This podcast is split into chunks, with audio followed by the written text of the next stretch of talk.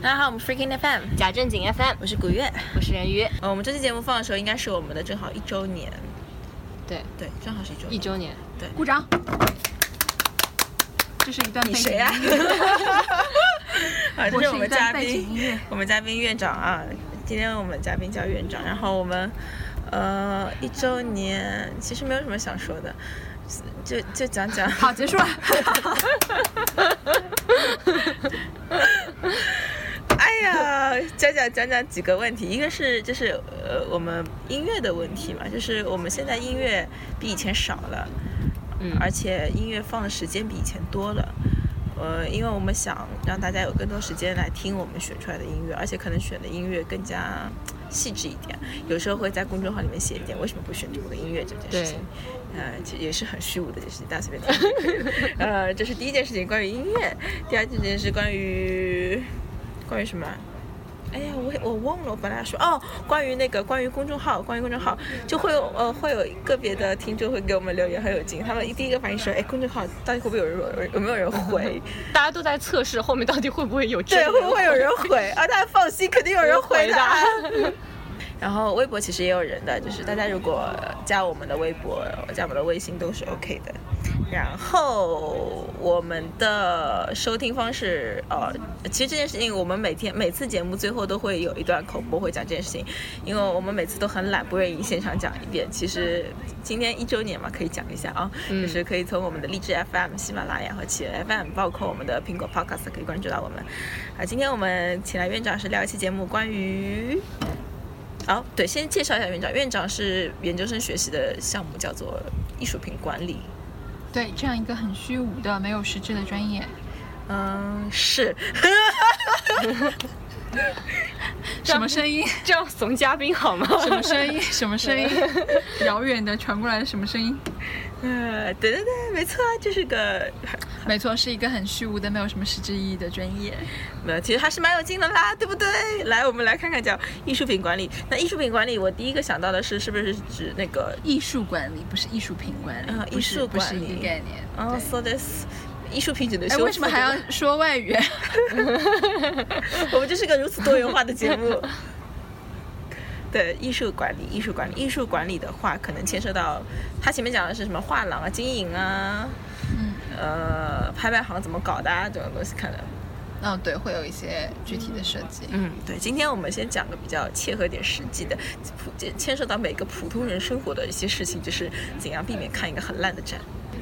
哦，这个问题是问我吗？哎，对，对问你，我我想先问一下主持人，就很烂的展该怎么定义呢？很烂的展就是就是普通观众概念上的，哦，看完之后我勒个去是啥这样的展吗？啊，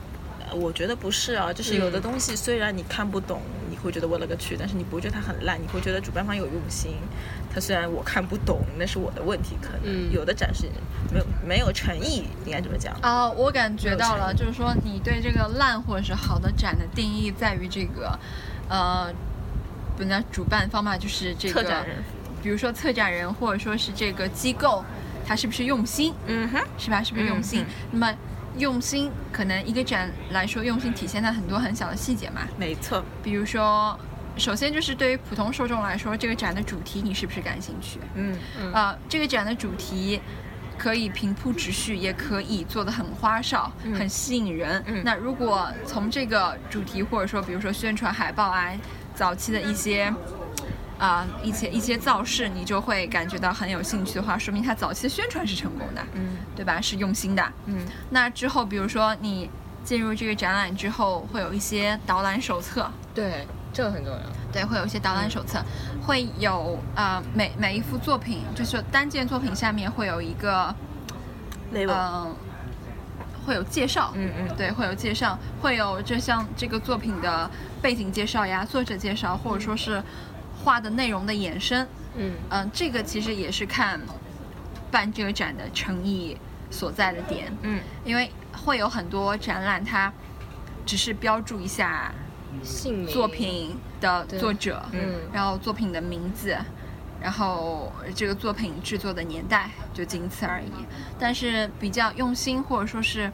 愿意花一些成本、花一些功夫来做的话呢，那么会在这个作品的旁边会有一些注释。嗯会帮助比如说普通受众，之前没有经历过专业训练的，就仅仅是比如说感受一下授勋涛这样目的来看展的、嗯呃观众，更好的了解这个展，更更好的了解这个作品。但我觉得，呃，看展其实最先看的是策展人的画，就是一般性一个展览在进入它的大门，对会有开一始个有斐言一样的东西，是有对，会有一个序，会有一个写在前面的话。嗯，这个这个话呢，有可能是这个机构的，比如说馆长，嗯或者说是呃一些嗯、呃比较有比较有声望的人、嗯来看过这个展，写了一篇感受，嗯，或者说是策展人本身的话，嗯啊、很多比较怎么说，我们传统意义上就是办的比较成功的展，嗯一般性大家都愿意用策展人本人的话嗯写在前面，嗯就是呃，总体给你一个 overall 的概念，嗯这是一个什么样的展览，嗯然后嗯、呃观众可以以什么样的姿态去看，嗯但具体看到什么，通过你自己内化什么样的感受是你自己的事，嗯呃，这个展览的最初的动因是什么？嗯然后中间在总总体策展的过程遇到了些什么？嗯可能有一些有趣的，可能有一些困难。嗯然后不管怎么样，这个展办成了，嗯呃，希望给大家传达些什么？嗯就这个展，希望对这个大众来说达到一个传播，至少从传播角度来说，基础传播些什么？嗯它会写在前面。嗯所以如果就以是不是用心在策这个展来看的话，策展人写在前面的话很重要。嗯，但是事实情况是，有些展很贵，比如说去没错去年有一个非常奥妙的 展叫梵梵高高灯箱展， 请问灯箱展是什么意思？ 就是他，因为前年莫奈来了，嗯，对，其实办的据说还可以，在我没有 K 去十一吗？莫奈在哎 K 十对一哎，开始一直办这样很妖怪的展，你们觉得吗？为什么？什么叫妖怪？就是在劈一块很小的地方出来，因为开十一它的地理位置？呃地理位置很好啊，对嗯吧？哼寸土寸金啊，没错对吧？然后在这个繁华大都市的中央啊，嗯宇宙中心有这样一个 宇宙中心。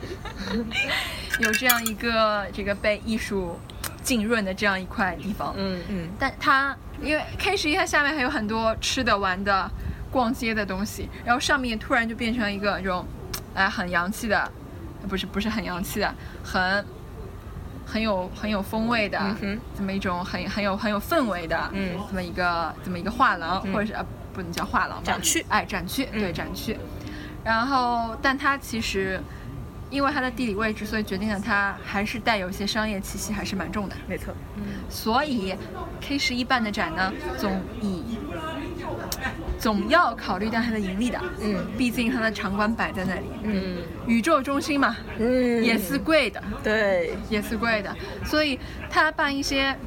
我们看起来好像嗯。不是那种学术性很高的展，这段嗯会播出去吗？没有关系啊，嗯，没关系，没关系，这不是问题。就比如说梵高灯箱展呃，，梵高灯箱不是在 K 十不是一，在那里啊，，新天地奈莫奈是在莫奈莫是在奈 K 十一，莫奈那个展不能说它学术性不高，但是，呃，因为还是能够看到作品的，对吧？没对，错莫奈我去了，我觉得还对可以，对，，但是它票价挺贵的，对票价挺贵的。对对对嗯，没有梵高贵，啊，嗯，真的没有梵高贵，梵高确实很贵，梵高买的早的话也要一百一百左右吧，好像是。我是觉得莫奈那个地方它搞得太拥挤了，嗯，是的，因为莫奈有一些画，它的宇宙中它心很大很大对，它对很大，对，它可能不太适合在那样一个地方展览，但这也是 K 十一他自己的团队，他可以，他可以弄到这样的作品过来，过来，过来，过来展览，也是他自己比较有。可能比较有想法吧，嗯但不管怎么样，我个人觉得莫奈那个展是一个商业性质蛮强的展。嗯，你梵高展没看吧？对，梵高展可能当时我在国外吧。梵 高是个娱呃娱乐性质很强的展，鱼的性质怎么解释？就是就高是科看的时候会笑出来呃这样子吧。高看科的时候技会觉得人对人生产生了绝望，就这种展我他妈怎么会也会来这种感觉。我给你描述一下，就你进去之后，你看不到一幅原作。包括一幅原作的仿品都没有，只有一个非常多的投影仪，每个投影仪在投影梵高的作品，它还会动，然后再配啊上音我乐，懂是一个多媒体的秀嗯我，懂了，我懂了，我懂了。但其实这样的展在国外学术领域还这两年讨论的话题蛮多，就是这样一种，这样一种再现传统艺术作品多媒体方式的再现是不是艺术？嗯，就是这是种不是 representation，嗯嗯嗯是不是 art？对对对，然后，而且，但是呢，我们说他用了这样一种 new media 的方式，嗯但我们现在大家都知道，就是一种新媒体艺术现在还蛮红火的嘛，嗯，包括一些影像作品啊、装置作品，嗯或者装置作品加夹杂一点影像作品，嗯带点音乐什么的，对就是这种多多多媒体交杂的嗯这么对一些、一些一些一些一些作品，它多媒体现在是一种蛮红火的、蛮怎么说蛮前卫的介质，对，嗯那么，以这种蛮前卫的介质重新演绎传统的艺术作品，是不是艺术？对，是一个，嗯、学界探讨蛮多的话题，也是两方面讨论都都有。嗯那么，可能老派一点的观点就认为这不是艺术啊，嗯这只是单纯的把这样画面重新以一种以一种数码化的方式嗯表现出来，就是一种 digital 的方式表现出来。但是你是不是觉得所有 digital 的方式都是 art 呢？但不能这样，嗯不能这样概括的。所以这根本就不是艺术，嗯哼这是骗钱的。嗯而且它票价这么贵，嗯，对点在于这里是诈骗。 但另外一种，比如可能新兴的艺术家就认为，传统的架上作品能够以这样新的多媒体的方式，甚至有声音啊，对吧？嗯，有哎，这对我种。我还评价说音乐蛮好的，对，有声音，点在 于有声音、有光影的变换，嗯对吧？有有近有远，嗯，有不同角度的触感。嗯你可能而且有参与感。对对对，参与是一种很重要的。今天，嗯，普通观包不能叫普通观众，就是今天大家看展一种很重要的感官上的嗯，体验。对没错，呃，一些策展人也会很着重的把。呃，观众的这种受众这种参与感融入到他策展的过程之中，嗯他可能那么在这种过程中可能会相对的放弃一些学术性，嗯但是会增加一些对通感的设置。嗯嗯比如说，你就刚才那个灯箱展，你进入那个环展大厅之后，嗯你觉得都是灯箱，但可能每一个灯箱摆放的角度都是策展人设计过的。嗯你进去之后的呃光影是有变换的，嗯是有音乐的，嗯呃，你一步换景是可以达到的，嗯，对？吧？然后这个时候，有可能一些屏幕还是可以触摸的吧，嗯嗯，并不能难不能，啊。那那可能有些大展型览幻灯片就是，它可能，就是啊它可能达到你听觉、视觉甚至触觉的一些通感上的体验。嗯那么这样的体验就给人一种晋升其中的感觉。嗯，那不是为了看这个作品而看这个作品，而是为了参与到这个作品，所以才去看这个展览。嗯这是一种比较新潮的观展的一种理念。嗯所以只能说这是一种很前卫的表达方式嘛。新媒体艺术大多都是这样的，可能可能只能说它的内容是传统的再现，于由此就有很多争议。嗯嗯，哎，其实新媒体艺术确实最近很多年很多人在搞，包括像古古典音乐里面宋思衡嘛，宋思衡是个弹钢琴的，然后他他近几年他所有智利的钢琴活动全都是跟新媒体艺术搭架的，哦就他弹钢琴必须后面他有个多媒体艺术家跟他合作，他会放幻灯片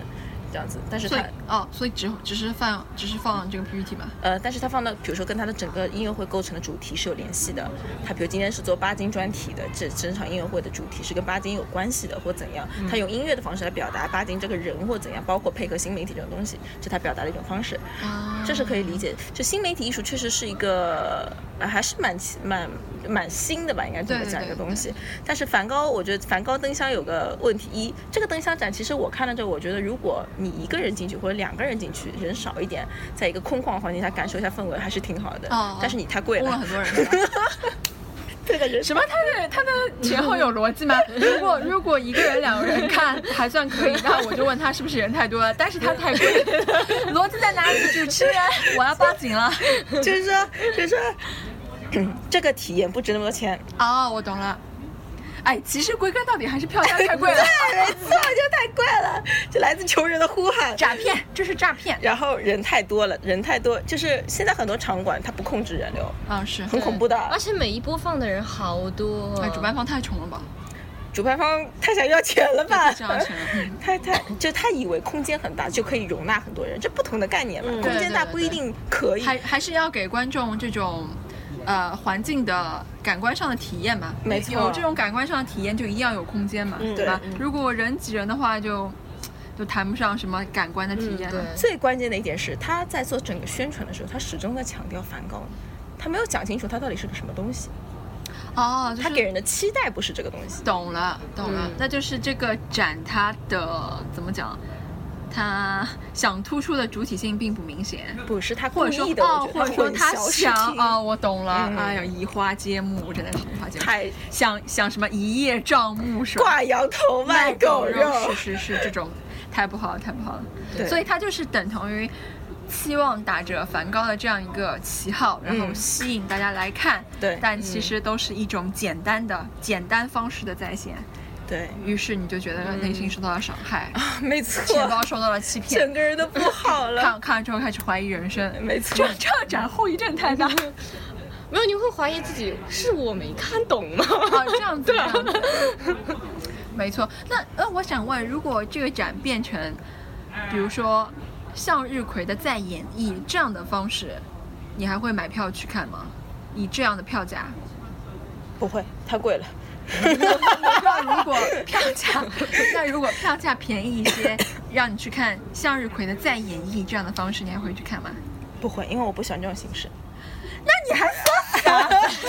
说啥就表达说我我的目标是很明确的，我要看什么东西我是知道的啊我懂了但是你没有告诉我这件事情，你你我觉得我被欺啊，我骗懂了。了，所以你本质上就是冲着梵高去的，啊，没错，对，是冲着梵高对，去的。这当时而且我买莫奈的票也是冲着咬莫了奈咬去牙的花了这样的票价的，对是，啊，节衣缩食。为什么不用学生证呢？哎，这个跟学生证没有是关系可以的用，学生卡，不是半价吗？你想多了 吧？啊，都是学生卡，那不是这半在价吗宇宙中心有什么学生便宜这种事情？宇宙中心学生卡都是半价的啊。没有没有，我记得没有。是没吗有，梵高没有，莫奈有，哎，莫奈说啊，梵高都还没有这样的学生福利是这样子吗？我觉得一主持人这样的形象完全可以拿学生证去反诈 骗。你是说我看上去比较幼稚 吗？那看年轻，不然你怎么样拿老我跟你哦说拿今天老人证吗？今天今天在 Uber 那个司机还问我你上班了吗？哦，我那一刻觉得焕发了一颗青春的感 觉。上班这有什么？之前司机还问我你高考 了吗？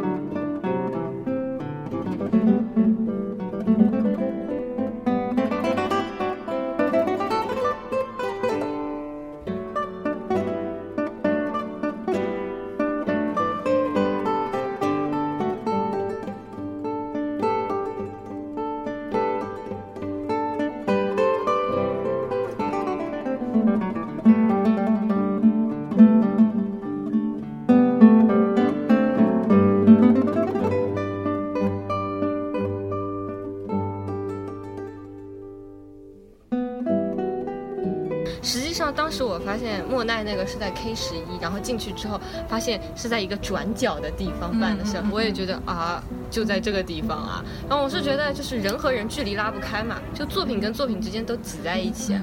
而且关键是他莫奈的作品，就是他大大小小篇幅的差距很大。他有的早期的绘画作品，就是、啊是是是就是很小的那种对对插画，然后大家都是挤在那个前面看。他每次放二十个人进去，然后我每次都拨开前面的人，看一下你们到底 你太矮了，我跟你讲。拨开你们都闪开。就一群人围在那个东西，那个是什么呢？然后拨开好几层，请大家哦想象主持人的身高， 一米五八左右，然后他因为又是原作嘛，他为了保护的话，就是他大篇幅的作品前面有一个啊，对线拦着，然后于是所有的人又挤在那个线的外面，然后就因没为错篇幅很大，大家挤在前面就半幅画就没了，是已经被挡掉了这。也是没有办法的事情。对，就是所以说，其实 K 十一这样的地方，也许 K 十一之前办了一个展，成为和诚然的一个多媒体的展，你们去看了吗？没有，嗯那个展我觉得对 K 十一的空间利用的就还不错，嗯就它里面也有这种大大小小的屏幕，然后会有这样光嗯影的投射，然后通过这个灯光不断的变换配合。他们展览的不同内容的主题，多半都是很多都是影像作品。嗯，对，而且我当时去的时候，那个展人不是很多，那天不是很多，所以总体走下来感觉还不错的。他会单独中间还有单独批出来一个地方，呃，艺术家有一个作品是这种，怎么讲呢？就是，嗯、它会有这种环境环境装置，嗯比如说根据这个地方的装置，还有根根据这个地方的环境，比如说一个拐角、一个角落，什么因地制宜的搭建一个舞台，它可能是一个嗯。假设的这么一个，比如说迪厅里的这个舞台，然后上面上面有一个那个旋转那个圆的旋灯，转那个那个球在嗯亮，然后周围还有那种喷雾的那种妖怪来了那样那样那样那样的装置，然后可能营造一种这样的氛围，人可以上去吗？可以从周边走的。哦对对对，好像那个作品可能就叫舞池，或者说是这嗯样、这样的感觉，比如啊，嗯所以那个展在 K 十一里面，就是对它的整体的空间运用还比较好的，嗯嗯，而且 K 十一。之前不都说了吗？它是一个七拐八拐的、嗯对，的的展馆，嗯它可能不是那种大通性质的，嗯有那么大的有那么大的空间，嗯更不可能达到那种上下两层通透那种感觉，嗯所以它可能做这样的作品，有这样小的环境装置啊。呃，有灯光，有舞美的要求啊，这样的作品可能更好一点，嗯会给人这样迂回的、迂回的感觉，嗯嗯反而好一些。呃，我这这，我觉得这个问题就反映在就是，如果你看一个展觉得好，你没有你没有地方讲；你觉得不好，你也没有地方讲。也就是说，你去看一个展的时候，你是全然陌生的，你只知道有这么个信息，就那地方有个展，你们之前会做功课吗？比如，看你简指的介是看简介、看书，对，比如比如说你要去看梵高这个展了，嗯你之前并不知道它是灯箱展，嗯，对，我也不知道它是 PPT 联访。嗯嗯那么之前你会着重的会着重了解一下梵高他的作品。可能会了解一下会的，但是嗯问题是我没有信息，我没有办法获知说梵高这个展其实是个灯箱展。哦，是这个意思。你有没有相关的渠道啊？这种嗯，你也没有。是不是不是这样的展讯网网页上都是查得到的吧？豆瓣我吗？嗯，网页我是一网页般性哦都会网页去它的主办主办方的网页，啊对哦对有对对。比如说你要去龙美术馆看展，嗯龙你登龙美术馆自己的那个嗯嗯，它有对那个网站，它对上面有自己的这个新展的介绍，滚动的，就正在展出，对即对将展出对这对，种，快要有结束什么的嗯嗯。而且你通过它的这个官方的网站，为什么希望大家都去多去官网看呢？因为嗯多网官网会有，你像正规的这些公立的美术馆呢，它会有自己的教育部，嗯教育部就是它配套一期展览，其实是一个很大的工程。嗯除了像策展人员呐、具体的布展人员，还有后期跟进的一系列的活动，嗯比如说，就比如说梵高这个展，如果它有教育部门有教育部这个嗯部跟进，那么它之后可能会有这个讲座呀，对，呃，小型的培训呐、嗯 workshop 呀，嗯甚至有各种嗯座谈呀等等的，嗯嗯嗯所以推荐大家。但是如果有这样综合性的 APP，嗯它可能只能看到这个展简介，嗯嗯，但是对你看不到它更具体嗯，对后后面期活的信息动了。什么对的，对，所以以推荐大家跟进到这个，呃，这个这个主办它的官方网站去看，嗯它会有。之后跟进的一系列的活动，对感兴趣的话，比如说你对这个展的主题特别感兴趣，嗯那么之后一些系列的展，你可能也会有不小收益这样子。嗯，哎，这个建议好好。嗯对，像像你说的这种，我觉得做的比较好。就之前去看那个外滩美术馆，哦，外滩对外我滩特别喜欢那个美术馆，就是它因哪一为个外滩美术馆嗯就是外滩园旁边的那个 R A M，嗯就是它那个馆就是感觉策展就是前后这个条理很清楚。就它一上来就是策展人的话，它每个对展的简介都是这样子。对对对，策展人的话，然后他会告诉你，而且他就是平时有固定的，他一个展出来了之后，他每天的这个导览时间，哎有是语的音导览的时间全部都有。对然后他会比如说这个展，比如说是呃有馆长。或者说是策展人，或者说是艺术家本身，他会安排个四到五次，就是由这些角色的人进行语音导览的没错，这些时间。对然后他就是比如说在开幕的当天晚上会有一个讲座，嗯，或者有一个观众交流会，就有可能还有一些就是同样同行人的一个交流会、酒会或者什么。对对对，然后有的时候办到一半了，比如说他这个展三个月、两个月的时候，他有的时候有一些他们是做装置艺术什么，他会有一些呃手工活动，就哦以做这个为做主模题型啊对什么的以这个为主题下的一些什么亲子体验、嗯手对对对工对活对动。然后也有访谈，或者有一些沙龙讲座，对对对全部都有。然后它整个活动结束之后，它会有个反馈的一个，所有就有点像出的新闻稿呀，然后各种交流得到了一些新的东西。他是怎么反馈呢？具体就有的时候他会以出这个新闻，就是以那个美术馆的新闻，嗯放在那个前面。然后有的时候他会有就是过往展的一个回顾，他就会把做这个展期间所有做过的一系一套活动全部都哦，反映我在懂那个了，这页种面回上顾面。展、回顾展、对展览的回顾展，对，手记 对，没错，没错，没就错。档案，你就会觉得它这个一个体系从前到后就是比对较，完而且整。，呃，RAM 是一个怎么说呢？上海它，呃，美术馆中间走的还是比较前列的，对嗯这么一个机构。因为主要我们说走在前列，它就是它的想法蛮先锋的，它办的一些展的，包括呃请的艺术家呀，都还是比较有这种先锋性的。嗯，所以它主要还是侧重当代的展嘛，当代的展。嗯对，而且跟它的布展空间有关。它布展空间就五层楼嘛，对吧？嗯四层、五层、五层楼，五层五层楼，然后中间是那种空的、空心的大厅嘛。对空心的，对，可你所以这样的楼层设置就意味着，呃，你可能走在不同的楼层。会有不同的感官的，因为你在不同的角度看到了，你可能在楼上看到了楼下那件作品，对，呃，你角度不同会有不同的感官的感受的，呃，所以这样一个通透的环境呢，就是这种作品如果有错落的话会比较好，嗯嗯，而且，呃，RAM 还有一点就是它楼顶有一个咖啡厅啊，对嗯，出去还有个露台，对，那个咖啡厅很棒。一般性美术馆都会设这样的休息区嘛，嗯，而且 RAM 的它的自己的周边嘛做的也不错，对，一楼的周边店，对，一楼周边店做的也不错，它就是一个体积不大，嗯，但是五脏俱全的这么一个这么一个美对术馆，对，各方面做的都很精细，嗯而且它学术性越来越高了。嗯嗯，也是因为它的摊子不是特别大，嗯所以他每次可以专注于就做，比如说一位艺术家对或一两位艺术家或一个主题的展。嗯那么这样子来说，它的学术性就很高。嗯，我有一个很好的朋友，之前就是呃外滩美术馆的实习生，嗯现在他也在国外读美术史专业，嗯嗯，怎么说？就我跟他聊天，感觉下来，外滩，比如说半年的实习的时光，对他来说，启蒙性还是很大的，因为你会懂得一个正规的美术馆，嗯整个办展的流程怎样，嗯或者说应该怎样。嗯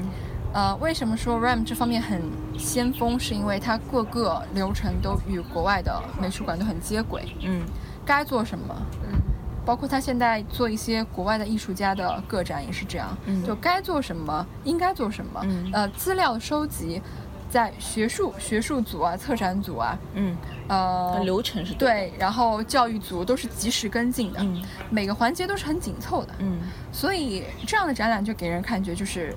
专业性很强。对，对，就是他要表达的东西，我一眼就对能，一够个展览就是给人感觉看起来专业性很强，你这个展基本上就是蛮成功的。这就讲到一个策展的问题了，因为在跟你做节目之前，我对策展一无所知，所以不得不去做了点功课，然后感觉下来就是一个好的展，听说要测两年，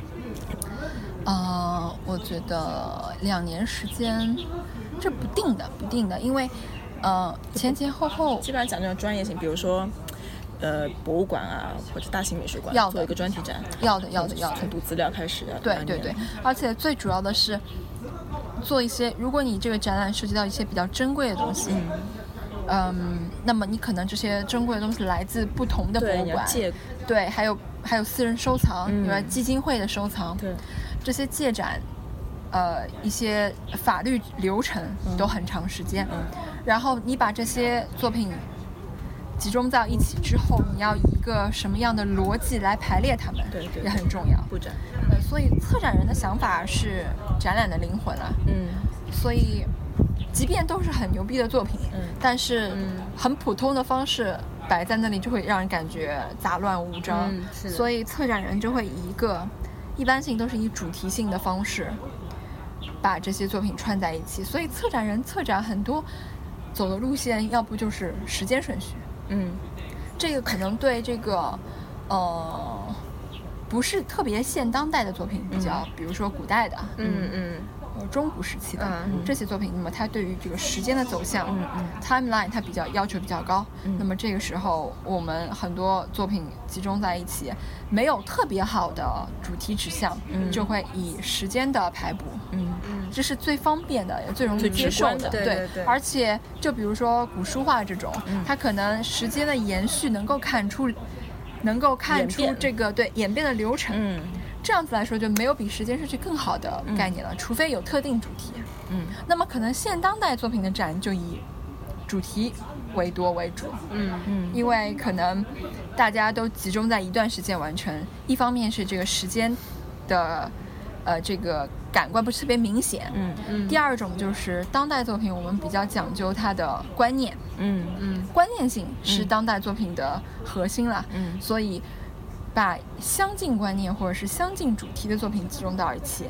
以一个嗯统一的概念嗯来命名这项展览，能够体现出。这个这批作品的这个展览的这个能够想达到的这样一种观念性，嗯，所以它可能不同作品、不同年代的作品，它策展方式是不一样的。对，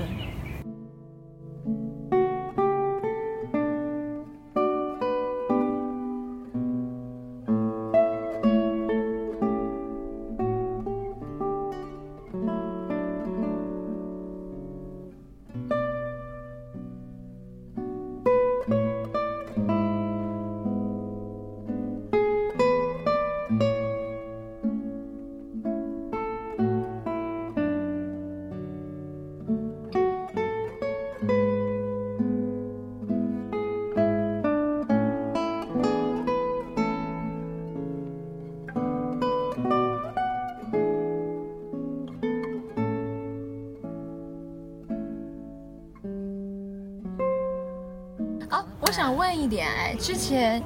余文耀美术馆嗯，嗯，嗯，做的那个雨屋那个展，你们都去了吗？我哦没有去，但没是有好多人去了，好多人去哇，你们竟然都没去啊！像你们这些猎奇的新兴女子，为什么不去？ 我们这种那么传统的只看梵高的人怎么会去呢？ 你多去半了吗？？ 我去了你。觉得怎样？你的感呃，因为我在这个这个展还蛮红的嘛，我在国外看过一次，然后回来又感受一下。呃，其实就是一个移动装置嘛，对吧？移动装置，然后它有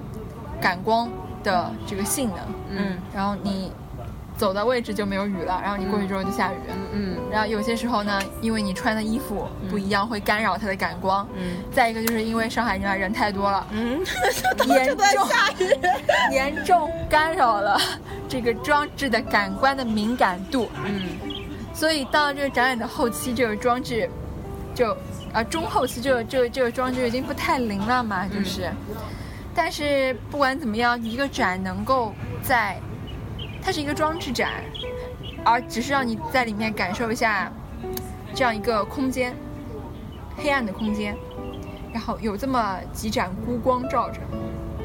几桶孤光照着，然后呃雨一直下，你走在里面，这样一种感觉，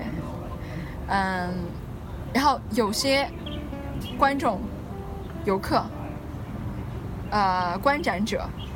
会刻意的选择那个光影比较好的角度留念，照一张游客照，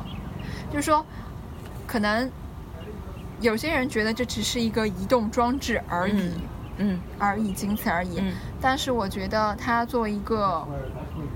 呃，以装置取胜的展，嗯能够引起这样的轰动性，也有它的可取之处的。至少，至少早期宣传啊、团队什么的做的都蛮好的嘛，嗯嗯对嗯， 吧？虽然你们都没去看过，是吧？贵吗？会的，我只关心一个问 题吧，对吧？会的，是贵 的。所以于德耀美术馆，你们之前去过吗？我就是看贾科梅蒂去了一次。贾克梅蒂这个展演感觉怎么样？我还没去过。嗯，贾科梅蒂就是很传统，就东西很多，就非常应该算学术性蛮高的，就几件大的都来了。然后，呃，我觉得布置的是有花心思，然后也蛮好，但是不觉得应该很人不觉得应该在人很多的时候去。我去的时候是晚上九点，所以没什么人。啊、然后就是其实其实所有的展都不适合在人很多的时候。我觉得艺术家应该考虑一下，在中国搞一个适合人很多的展。嗯呃呃，对，是是是是 是，人得人天独厚的机遇去哪儿找？但其实之前那个雨屋那个装置，嗯，对于一个展来说，它每一次承载人已经挺多了。嗯，虽然它最后每每一波都是限流的嘛，嗯，但是一天这样几波排下来，其实还是可以接待蛮多人的，嗯而且都是限时间的嘛，嗯一波人，嗯进去二十分钟必须出来，嗯都是这样走流程的，嗯，所以是不是这样比较猎奇的展更适合在中国办？相反，就是这种传统的，就是看、学习这样的展，反而因为人太多的原因不太适合呢？你觉得？嗯，有可能，因为这个城市速度很快嘛，可能学习这件事情，没有人真的在学习，大家都在猎奇啊。但是我之前，呃，中间我几次回国，每每次回国都会去西岸看几个展。嗯，我觉得现在的年轻的父母啊，嗯对于自己小孩的教育，就逛博物馆这一项来说，这个意识比我小的时候要好很多。嗯，你说的对，就是我每次去看展的时候，都会有年轻的父母，嗯带着小孩一起去，嗯孩子没有很大，但是学龄前儿童的年纪，嗯在看展的时候，父母会告诉他们，嗯、比如说在有影像或装置作品前面，父母会说不要说话，嗯自己感受一下。可能孩子嘛，那个时候还小，嗯会蹦来跳去。但是嗯以前我们可能就觉得父母就会会在里面咋咋呼呼的，嗯说哎不要叫或怎么样，不要跳。但是现在父母就会告诉你，这是在美术馆，这是个场所，对，这是在美术馆，嗯你感受一下，对吧？大家都在都在看，都在安静的看。嗯你如果你不是特别看得懂，你就感受一下这样的氛围，嗯对吧？然后，所以这是我觉得这是两方面的熏陶。第一个就是这样一个这样的公公众环境，孩子应该怎么样表现，嗯父母应该怎么样表现。嗯然后第二个就是早期的这样的艺术启蒙啊，嗯应该怎么做？嗯就是至少这样，你可能是并看不懂，嗯并看不懂，可能父母也并看不懂，嗯但就是想带带孩子这样静静的感受一下，嗯就挺好的。嗯但早期的艺术启蒙，你希望做到什么样的程度呢？我觉得这就挺好的。嗯，对，你说的对。其实我觉得，就在中国办展，主要还是要限流，你控制好人数问题也是不大的，因为怎么怎么看展最后都变成跟旅游一样，嗯 旅游也是要限流啊。呃，我就对规定什么你什么时间一定要出来这个事情很反感。但是之前我去年十十一的时候去了那个莫高窟，嗯，莫高窟现在这个景区做的很成规模，嗯它有自己的教育厅，嗯有放映厅，嗯然后有这个石窟这个、嗯这个区域，嗯还有这个餐饮区、休息区什么的，然后中间是有这个这个景区大巴。挨个带你到各个区域，按照这个流水线一样，这样 这样嗯这样流程走下来，然后之后会有这种礼品店，嗯，然后就出来。然后它这个景区做的很成体系，它就是限流的，每天就放这么多人。对，因为这个石窟每一个窟它的容纳量就这么点，嗯，它是有专门的这个每每一批人都有这个讲解，专业的讲解员带着走走一遍，嗯然后。它这个票也不是说你想买就买，要网上预约的。嗯嗯可能一些比较啊、比较比较像这个节假日啊，你就要提前很久就预去预约莫高窟的票。它就是很典型的早上这个时间点，你就一定要进去，嗯因为你预约，比如说八点到九点之间进场。那么你可能他估算一下你这个流程走下来，因为你每个流程做完之后，你要到这个场馆前面这个车站等这个嗯观光巴士，嗯嗯然后会带你到下一个场馆这样子。嗯它可能所以这样流程走下来，你这个时间是可控的。嗯比如说就三个小时，嗯比如说啊，所以说它每一批人流，就保证你进去的时候，你周围几乎不太有人，除了你的同行的这个团体的人，嗯周围并不太有人。那它，我就觉得虽然它前后都是限制的，嗯但是整体的参观下来的感受是好的。嗯嗯就是你既能在放映厅学到东西，嗯时间充裕，嗯呃，又能真的在石窟里面看到。嗯之后去了礼品店还可以买买小纪念品。嗯嗯，真的划给每一个景点的时间可能不是很多，但整体走下来就还是足够的。嗯如果再多走一点的话，可能会感觉到比较累了。嗯，你可以在它的餐饮区休息一下，有那种咖啡厅做的也挺好的。最主要的是它的厕所干 净，卫生间干净是多么重要的一件事。没错，你说的太对了。这也是策展管理里面对，所以说它的这个景区的就整体管理就很好，会给人非常就比较惬意，而且确实有收获的感官体验，这个嗯很重要。对，我觉得你前面说看展览怎么像旅游一样要限流，其实，呃，旅游限流也是为了获得一种更好的体验嘛。是的你如果每个人都温到一个地方，他真的是没有办法获得，就没有办法得到他原来想表达的东西，特别是艺术嘛。吧对，没他要错。表达的东西是变掉了，那就不不一样了。所以我觉得有时候。其实大家也没有那么想看了。如果你真的限流，你不想看，你就不会去看啦，是的，对吧？何必呢？所以，而且限流这个要好好叫管理，对